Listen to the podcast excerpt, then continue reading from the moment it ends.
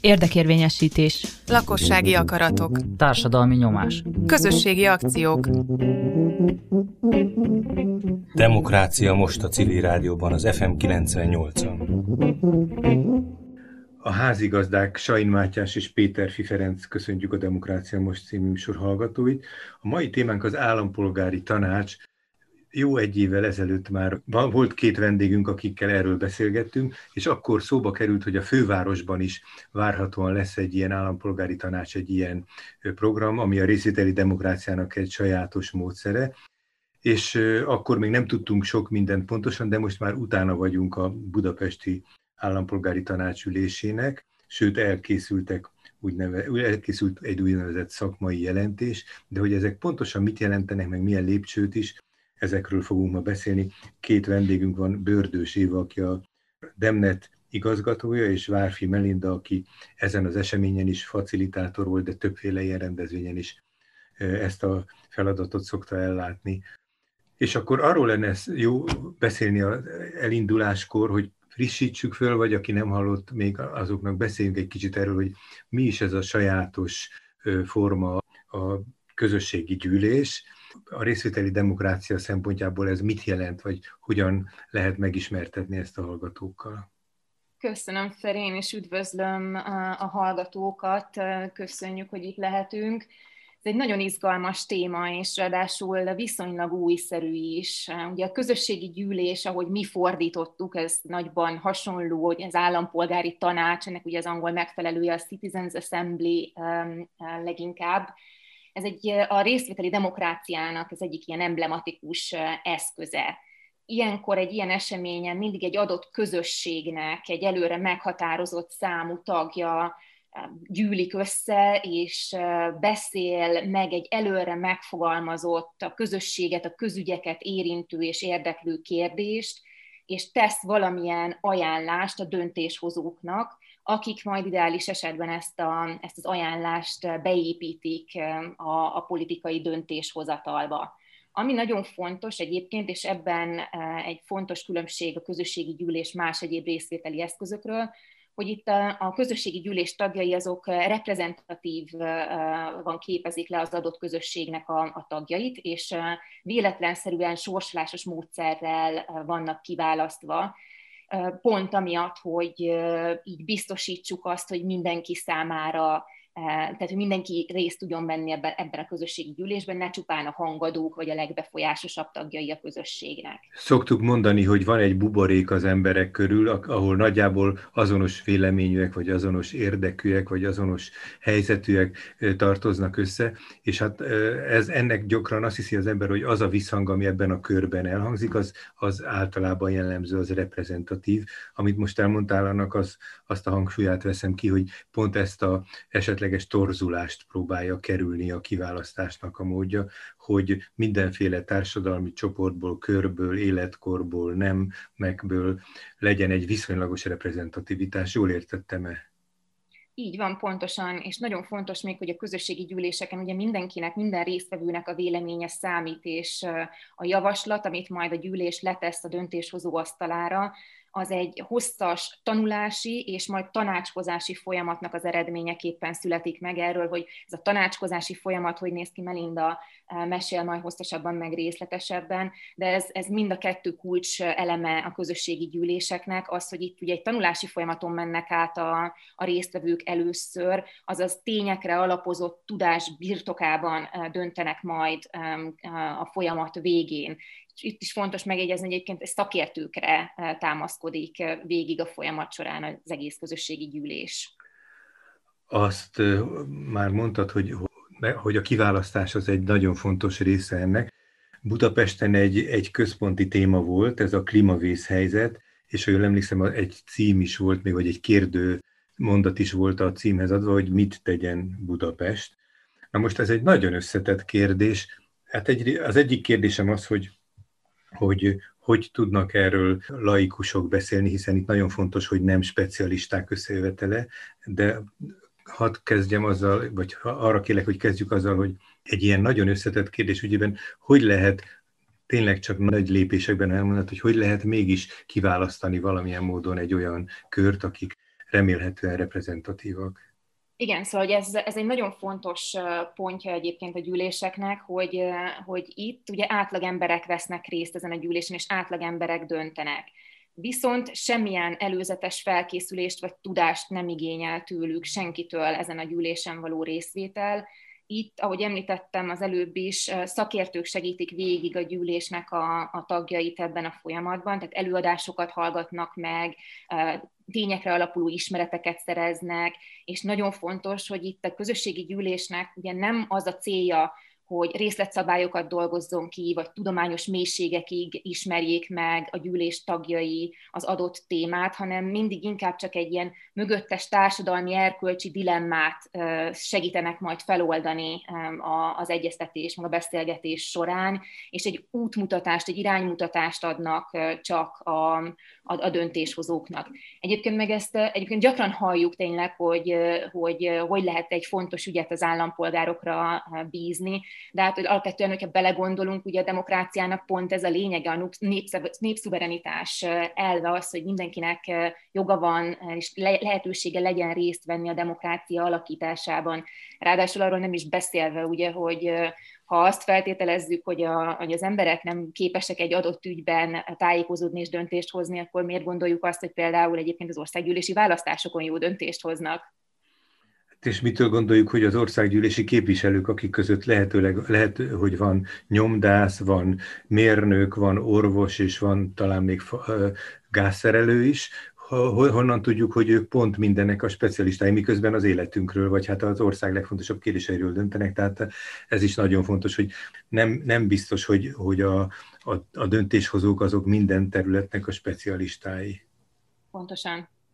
Szokták ezt a módszert hasonlítani az amerikai esküdtszékhez, amit leginkább amerikai filmekből ismerünk, hogy ugye 12 állampolgár üldögél egy ilyen elkülönített helyen, és akkor ők meghallgatják a vádnak a beszédét, a beszédét, a védelemnek a beszédét, majd erről tanácskoznak egy hátsó szobában, és aztán hát valamilyen szinten ők hozzák meg a döntést, hogy a, hogy a, a, az elitet, vagy hogy mondom, hogy bűnös vagy nem bűnös, akiről szól a tárgyalás. Ti mennyire érzitek találónak ezt a hasonlatot, vagy mennyire működik ez egyáltalán?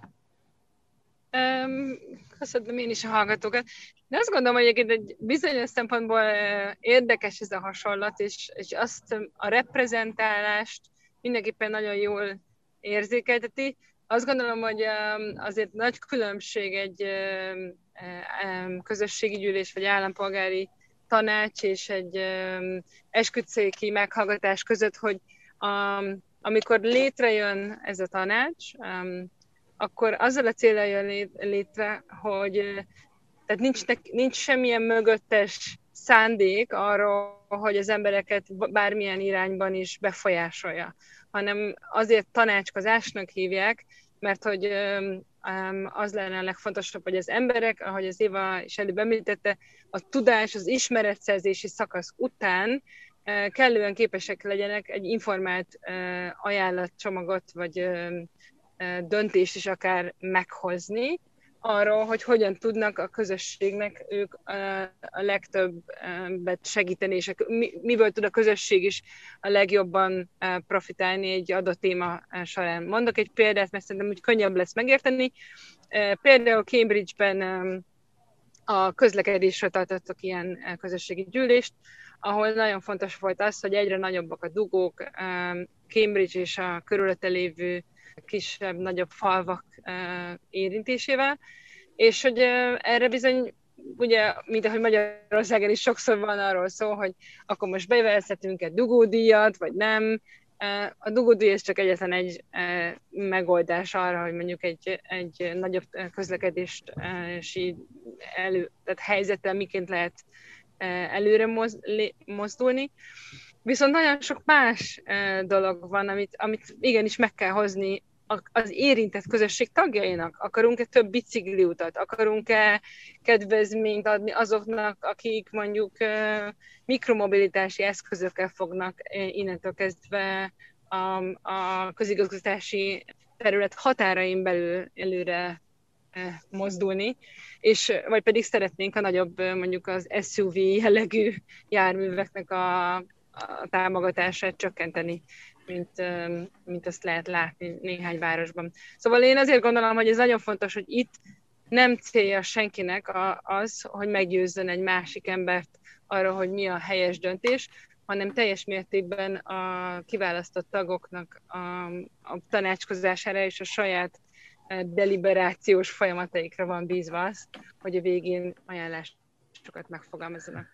Én ennyit szeretnék hozzátenni, Éva ez, ez szerintem egy nagyon jó pont, és egy fontos pont, mert ugye azt is látnunk kell, hogy itt a közösségi gyűlés tagjai, azok, ők, ők mindig saját magukat képviselik. Tehát nem pártokat, nincsenek titkos politikai háttéralkuk, senkit nem az újraválasztásnak a, a gondolata mozgat, senkit nem pénzemberek, háttér hatalmak mozgatnak, hanem a résztvevők saját magukat képviselik csak, és és az ügynek a megbeszélésére jönnek össze.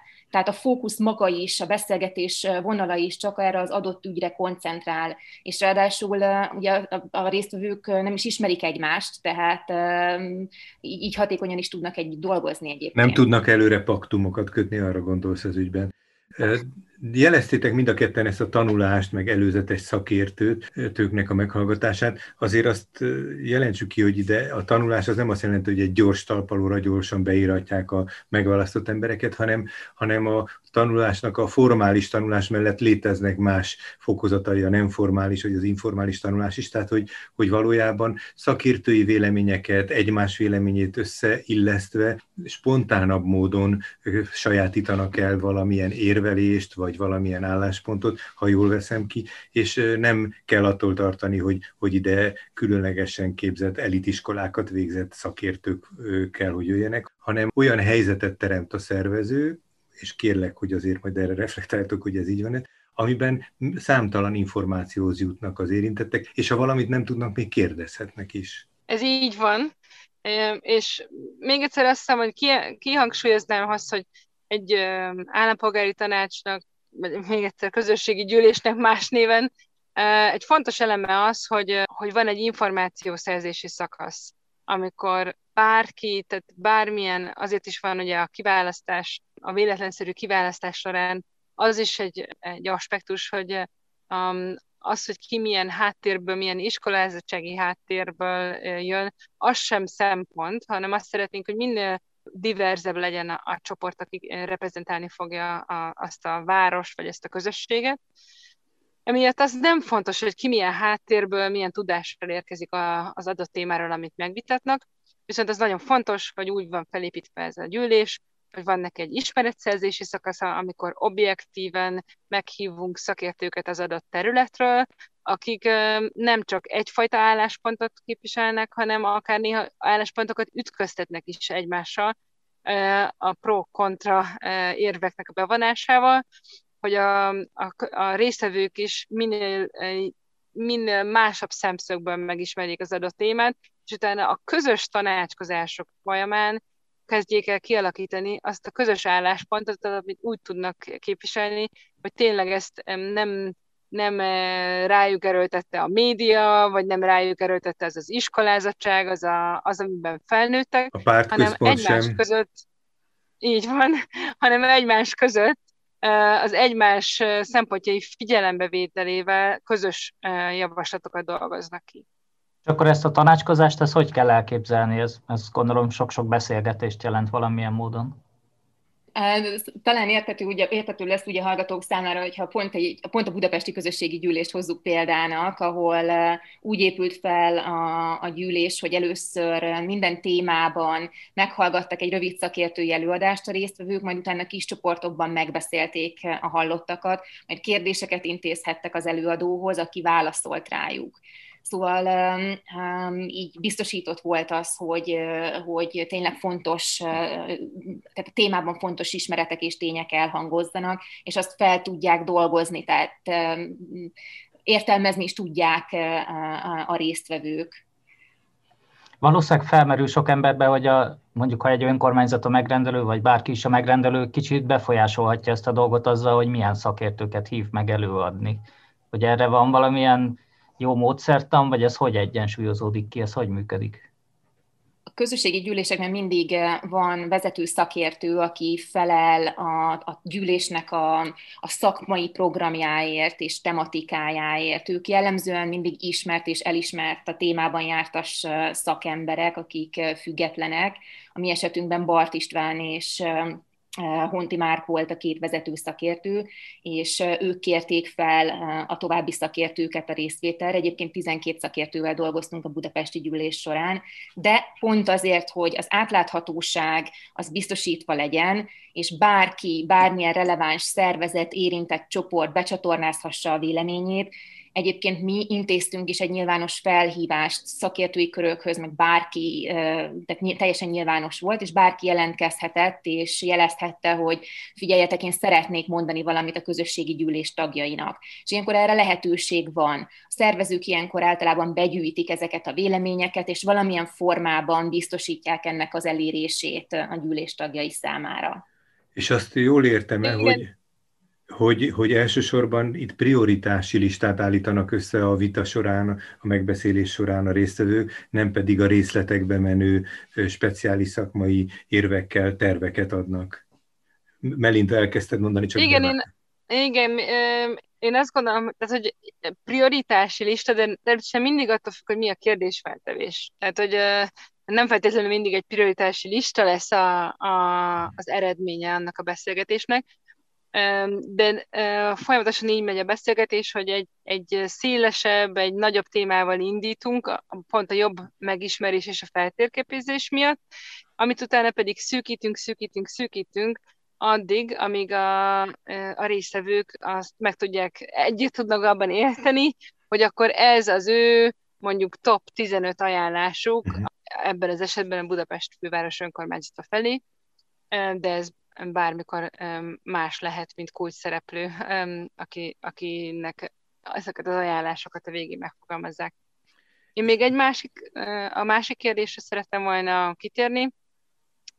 A vezetői szakértők mellett a, a, az a mód állt még rendelkezésünkre, hogy még a téma meghatározásakor bevontunk civil szervezeteknek a képviselőit abba, hogy mondják el ők, akik már évek óta foglalkoznak például ebben az esetben a klímaváltozás, harc, a klímaváltozás elleni harcban, hogy ők mik, miket látnak a budapesti város életében a legfontosabb témákban, és ezeket folyamatosan az ő véleményüket belevettük a, a téma kialakításban, a meghívó kialakításában is, és ahogy Éva mondta, ami után pedig már kialakult a konkrét téma, és maga az, hogy kik azok a szakértők, akiket felkértünk az ismeretszerzési szakasz e, előadásainak megtartására, akkor pedig e, volt egy nyílt véleményezési lehetőség, amiben azok a szervezetek, akik egyébként beadtak hozzánk válaszokat,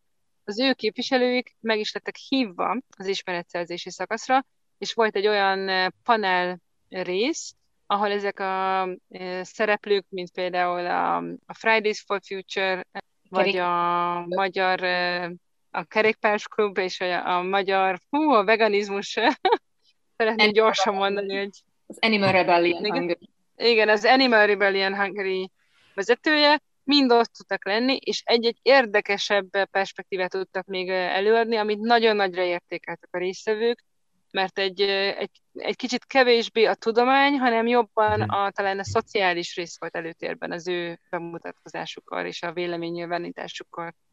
Jó, és akkor elkezdődik a beszélgetés, de mi van, ha nem értenek egyet a résztvevők, esetleg két táborra szakadnak, vagy összevesznek? És egyáltalán mekkora, lenni, vagy mekkora körök vannak ebben, tehát hogy kisebb asztalokat képzeljünk el, gondolom, vagy fotókat láttam azon, mintha ilyenek lettek volna, ami azt jelenti, hogy több vitázó kör is volt, ugye? Ezt jól Sejtem. Így van, így van.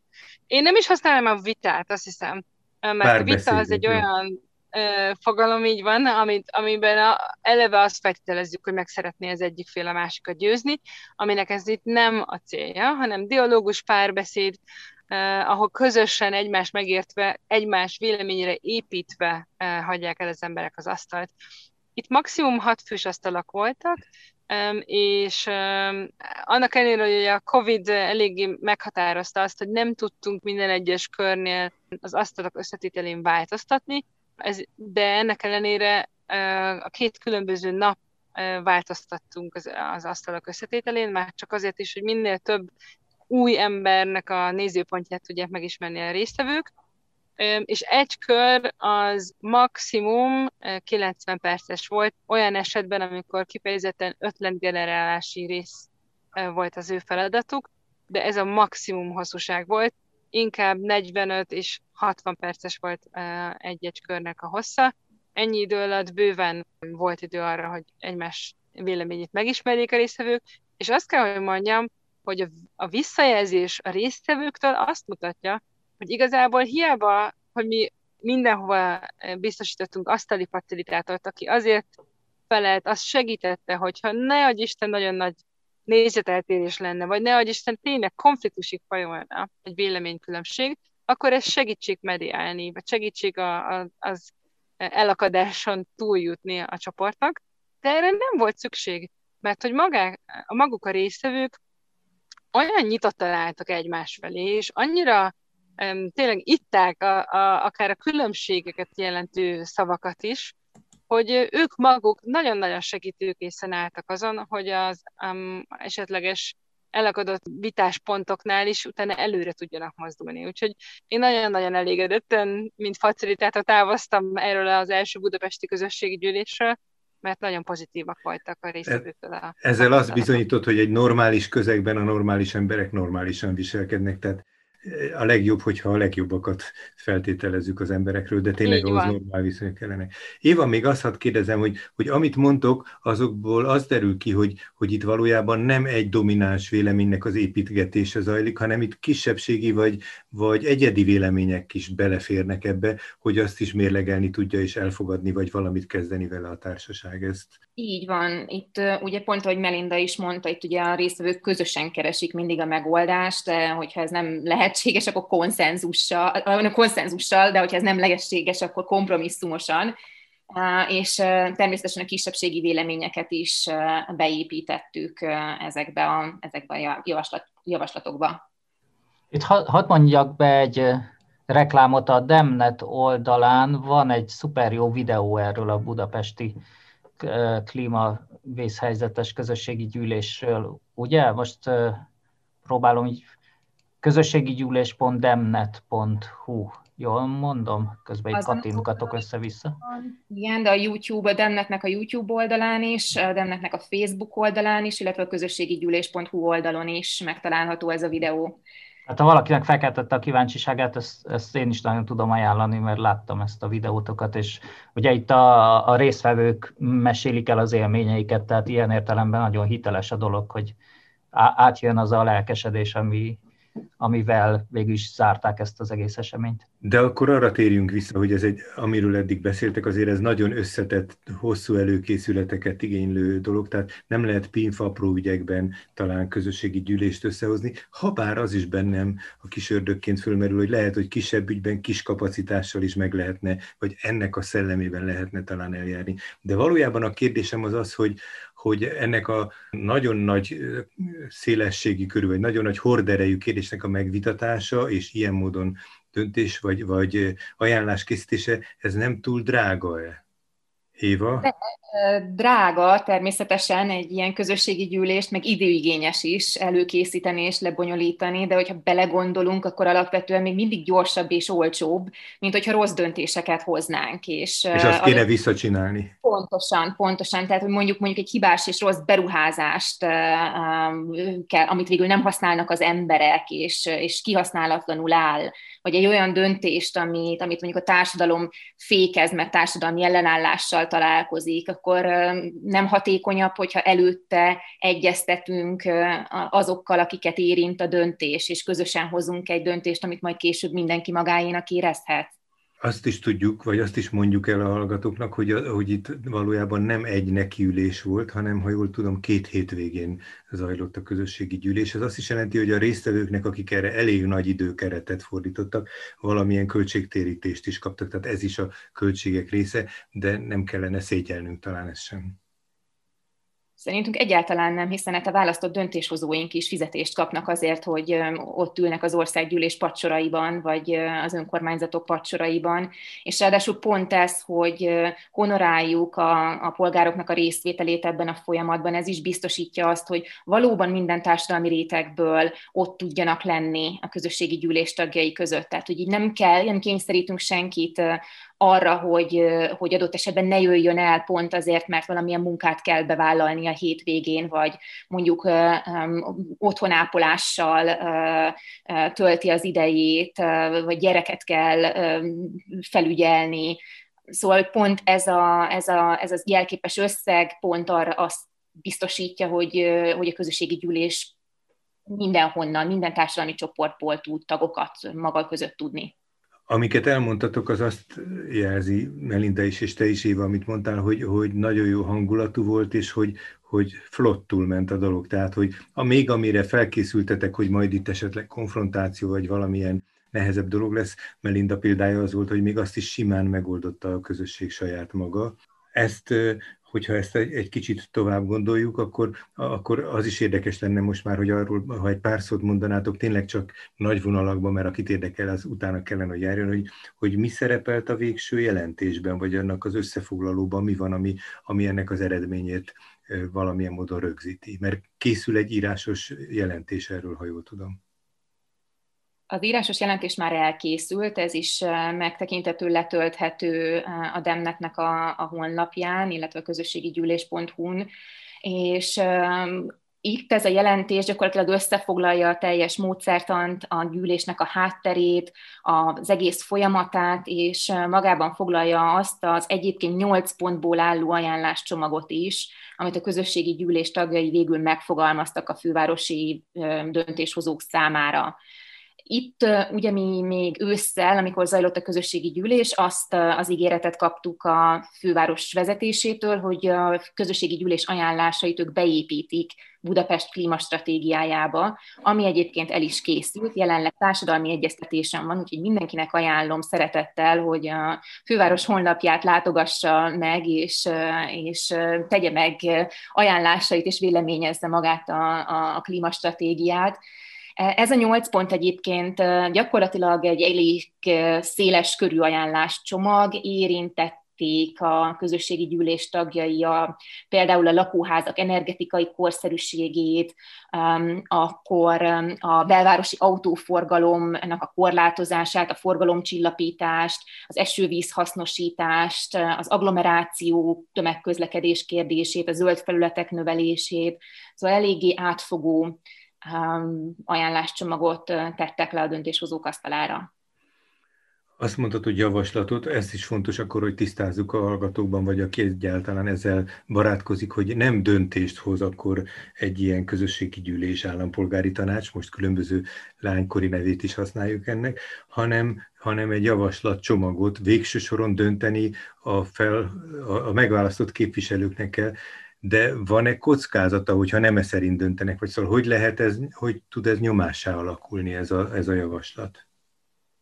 Én elmondanám azt, hogy én azt gondolom, hogy mindig attól függ, tehát hogy igen, a szavakkal érdemes óvatosan bánni. A, résztvevők nem döntést hoznak, hanem javaslatokat, ajánlásokat tesznek meg a döntéshozók felé. Viszont azt mindig a döntéshozó önkormányzat vagy szervezet, nem, nem csak önkormányzat lehet ez, hanem akár lehet egy, egy akár egy, egy kormányzati szerv is, aki eldönti, hogy milyen mértékben szeretné ezeket az ajánlásokat utána felhasználni, beépíteni. Én azt gondolom, hogy most nem tudok talán példát mondani fejből, de vannak olyan városok, akár Varsó, ahol, ahol mondjuk azt mondták, hogy a top három javaslatot, azt megígérik mindenképpen, hogy megnézik, mennyibe kerül, és amennyiben ez belefér a bütyébe, akkor véghez is fogják vinni. De ezt nagyon nehéz előre bárkinek is elköteleznie magát, anélkül, hogy tudnák, hogy ennek milyen implikációi vannak, akár egy költségvetés felé, akár a megvalósítás felé, hogy ez milyen városrendészeti tervekkel jár. Tehát ezért nagyon nehéz azt gondolom, hogy a javaslatból a döntést um, előre megígérni. Viszont ezt lehet látni, hogy azok, akik, akik minden jobban megismerik ezt a módszertant, utána ők maguk is szerintem bátrabbá válnak abban, hogy mit ígérnek meg a döntéshozói szinten, hogy milyen mértékben tudják ezeket a javaslatokat figyelembe venni. Általában a közösségi gyűlések esetében egyébként az a úgymond elvárt, hogy a döntéshozó valamilyen formában nyilvánosan, lehetőség szerint nyilvánosan reagáljon a gyűlésnek a javaslataira és mert ugye vannak országok, ahol azért egy, hogy ha már összehívnak egy ilyen közösségi gyűlést, akkor teljesen negligálni az itt született javaslatokat, az ugye komoly politikai kockázatokat is magában rejthet. Tehát ezért arra azért viszonylag kevés példa van, hogy, hogy, hogy egy döntéshozó ezt itt teljesen ignorálja. Ráadásul ugye egy közösségi gyűlés akkor sikeres, hogyha azt a döntéshozó magáénak érzi. Tehát ugye pont ez a, ez a, ez a dolognak az egyik kulcs momentuma, hogy a, a döntéshozó valóban meg akarja hallani az embereknek a, a hangját, és figyelni akarjon a véleményükre, és uh, ugye maga a közösségi gyűlés előkészítése is velük együtt, ez egy elég fontos dolog, hogy velük együtt, a döntéshozóval együtt uh, történik, hiszen pont ugye a téma kiválasztásában is szempont az, hogy ők maguk mire keresik a választ, minek kapcsán kérik ki eh, a közösségnek a véleményét, viszont a folyamat maga az már a döntéshozótól függetlenül zajlik. Tehát befolyásolástól, politikai beleszólástól mentesen azt a gyűlés folyamatát már a szervezők, jellemzően ugye egy, egy civil szervezet viszi végig. Hát akkor azt jól értem, hogy olyan nincs, hogy egy pillanatra eddig ment ez a játék, most álljunk meg, valamit a döntéshozó képviselője bele akar tenni ebbe az ügybe. Ő ebben a folyamatban kívül kell, hogy maradjon, ezt jól értelmezem-e? Így van, így van. Maga a folyamatban ő már ebbe, ebbe, ebbe nem szól bele. Uh-huh. És akkor azt is jól veszem ki, amit mondtál, hogy, hogy valójában a, a döntéshozónak a politikai kockázata lehet, hogyha azt mondta, hogy ez fontos, és hogy meghallgatja a véleményt, és utána a, a döntésben nem, nem realizálja ezt, akkor valójában a hitele, a hinterlandja, a, az ázsiója csökkenhet. Tehát ilyen szempontból a politikai karrierjét éri nyomás ebben, ezekkel, a, ezekkel a ajánlásokkal is, hogy ezzel valamit kezdenie kell ez így van, és ráadásul egy nagyon fontos szót mondtál az előbb, ez a hitelesség, meg politikai hitel. Ugye az is nagyon fontos lenne, hogy a, a politika ne csak takarózni akarjon ezekkel a részvételi eszközökkel, és ne csak legitimálni akarjon egy már amúgy eldöntött kérdést, hanem a valóban akkor történjen ez a konzultáció, akkor legyen alkalmazva az ilyen részvételi demokráciának valamilyen eszköze, amikor még nem dölt el úgymond semmi, és amikor még a közösségnek valóban van érdemi esélye arra, hogy befolyásoljon egy döntést. Egy kicsit arról beszéljünk most lezárásaként tulajdonképpen ennek a témának, hogy, hogy lezajlott ez a fővárosi esemény, azóta mi történt, illetve milyen perspektívája, milyen esélyei vannak annak, hogy, hogy ez valójában realizálódjon. Másoknak esetleg kedvet lehetett adni ez ügyel? Szóval mit éreztek ti a közhangulatból? Melinda, te találkoztál azóta valami folytatási igényel, vagy valami megkereséssel?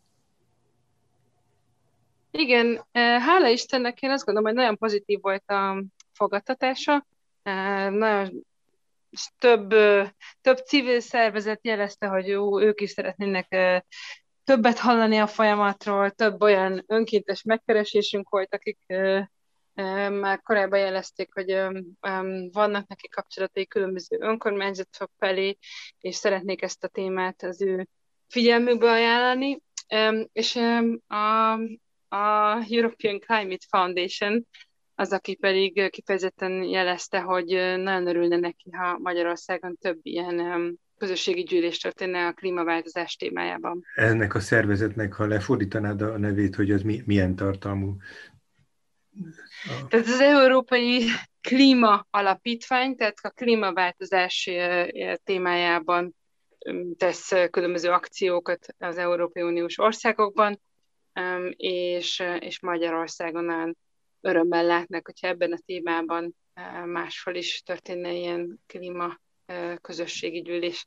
Azért mondom, hogy klíma közösségi gyűlés, mert hogy azért tudni kell, hogy ugye az elmúlt években, az elmúlt két évben főleg volt egy országos szintű klíma közösségi gyűlés Angliában, Nagy-Britanniában, és volt egy ugyanilyen, az pedig Franciaországban a, Emmanuel Macron vezetésével. Ott ígérték is, hogy sok minden bevesz majd ebből a programból, emlékszem, ennek még a magyar médiában is híre ment. Így van, így van, így van, így van. Úgyhogy, tehát, hogy, tehát maga az, hogy ugye angolul Citizens Assembly, ez gyakorlatilag elkezdett már Climate Assembly néven is futni azokban az országokban, ahol nem csak egy mondjuk egy közigazgatási térség az, aki indított egy ilyen jellegű gyűlést, hanem országos szinten kiterjesztették a, a tanácskozást, és azt mondták, hogy igen, erről egy, egy nemzeti, igen, ez a nemzeti konzultáció, egy nemzeti szintű tanácskozás kell ebben a témában, mert ez mindenkinek az életére kihat. Most a klímától függetlenül talán várható, hogy mondjuk vidéki önkormányzatok is ezt a módszertant bevetik bármilyen témában? Éva, Igen, benneteket kezd, kerestek-e már, meg ti voltatok a Budapesti Közösségi Gyűlésnek a civil szervezetként a hátterében. Gondolom, hogy ez, ez azt is jelentheti, hogy sokan ti bennetek látják ennek a lehetséges folytatóját, vagy segítőjét. Igen, a Demnet volt az egyik koordinátor, de ezt fontos elmondani, hogy ez egy civil szerveződés, tehát nagyon sok más független civil szakértő és más szervezetnek a munkája is megjelent ebben a, ebben a budapesti közösségi gyűlésben, és reméljük, hogy valóban nekünk ez egy nem titkolt célunk, hogy ezt a közös munkát folytassuk, és más önkormányzatoknál is, más önkormányzatokkal együttműködésben is szervezzünk hasonló közösségi gyűléseket. Azt egyébként még fontos hozzátenni, hogy bár mi is most elsősorban klímaügyekben szeretnénk közösségi gyűlést Magyarországon, hogy ez a módszer nem csak klíma kérdéseknek az eldöntésére alkalmas. Pont azért, mert ugye, amiről az előbb is beszéltünk, vagy már korábban is beszéltünk, hogy reprezentatív, meg tanulási folyamat, meg deliberáció zajlik közben, ezért pont egyébként társadalmilag megosztó témáknak is tökéletes módszere lehet, hogy ezeket a kérdéseket megvitassuk megvitassuk, meg megbeszéljük, bocsánat, mielőtt még Melinda eh, közbe, közbe szól, hogy megbeszéljük eh, egymás között, és, eh, és valamilyen következtetésre jussunk. Éva, téged meg Matyit is egyúttal kérdezem, hogy de jól tudom, hogy, hogy a fővárosban egy közösségi költségvetés, vagy részvételi költségvetés készítése is fölmerült, hogy lehet, hogy ennek a, a folyamatnak is valamilyen módon hozzájárulója lehet ez a közösségi gyűlés? Hát van, igen, van egy része a részvételi költségvetésnek, ahol, ahol ugyanezzel a módszertannal véletlenszerűen kiválasztott állampolgárokból jön létre egy tanács, és ők segítenek az ötl- beérkezett ötleteknek az előszűrésében, a vitatható ötletek megbeszélésében, hogy a szavazólapra kerülhet Tehát nem biztos, hogy pont ugyanaz a módszert, mint itt a klímánál, tehát mondjuk ilyen szakértői előadások nem lesznek, de, de hogy ez a véletlenszerűség és a, a reprezentativitás a kisorsolt állampolgárok körében, ez, ez így benne lesz a dologban miközben közösségi gyűlésről beszélünk, azért akkor az nagyon fontos, hogy egyrészt nem csak a klímával lehet foglalkozni, és hogy a részvételiségnek nem csak a közösségi gyűlés a műfaja, de azért erre térjünk vissza, nem ennek a jelentőségét akartam ezzel tompítani, csak hogy ez egy tágabb eszköztárban, egy tágabb szerszámkészletben egy lehetséges megoldás. Ti végleg lezártátok Éva a Demnetnél ennek a, a jelentésnek az összeállításával a, ezt a munkát, vagy még valami van hátra? Nem tudom, hogy mennyire a nyilvánosság, itt-ott már tudom, hogy hozzáfértek sokan, de hogy mennyire van a közbeszédben, mennyire lett része ennek? Azt reméljük, hogy egyre inkább bekerül a közbeszédbe egyébként maga a módszertan is, és hogy a budapesti gyűlés az egy jó apropó volt eh, erre, és a budapesti gyűlésről is egyre többet, többen hallottak. Ezt a folyamatot a fővárosi önkormányzattal mi ennek a, a klímagyűlésnek a kapcsán alapvetően lezártuk, most már izgatottan várjuk azt, hogy maga a klímastratégia közgyűlés elé kerüljön, és meglássuk, hogy ott hogyan döntenek a, a döntéshozók, és majd utána ezt ugye hogyan implementálja a, a, a Budapest város vezetése, és ülteti át a, a gyakorlatba majd. És természetesen bízunk abban, hogy lesz folytatása, és adott esetben egy másik témában, de ugyanúgy a fővárosi önkormányzat is szintén majd meg fogja kérdezni a budapestieket. Hát és talán kerületi önkormányzatok is megtehetnék ugyanezt, hiszen vannak szűkebb lokalitást érintő kérdések, ahol nagyon jó lenne még beláthatóbb közegben, talán egy valamivel beláthatóbb közeg a kerület, mint a főváros, hogy ott hogyan lehetne ilyen típusú közösségi döntéseket elindítani. Köszönöm szépen. Van-e valami még, amit akár Melinda, akár Éva még eh, hiányoltuk ebből? közösségi gyűlés.hu, ott megnézhető az a filmecske, ahol a résztvevők mesélnek az élményeikről, tehát azt érdemes megnézni. Az összes anyag elérhető eh, nyilvánosan a programtól kezdve a szakmai jelentésig egészen az előadásokig a Demnetnek a YouTube oldalán, a Facebook oldalunkon, a közösségi gyűlés.hu-n, illetve a demnet.hu-n is. A részvételi költségvetés tanácsába igazából most lehet jelentkezni, ezt az ötlet.budapest.hu oldalon vannak erről információk. Hát köszönjük szépen a házigazdák, Sajn Mátyás, aki egy kicsit résztvevő is volt, de házigazda is, és Péter Ferenc, a vendégeink Bördös Éva a Demnettől, és Várfi Melinda volt, akik az első budapesti közösségi gyűlés lebonyolítói, megszervezői voltak. Még egyszer köszönjük.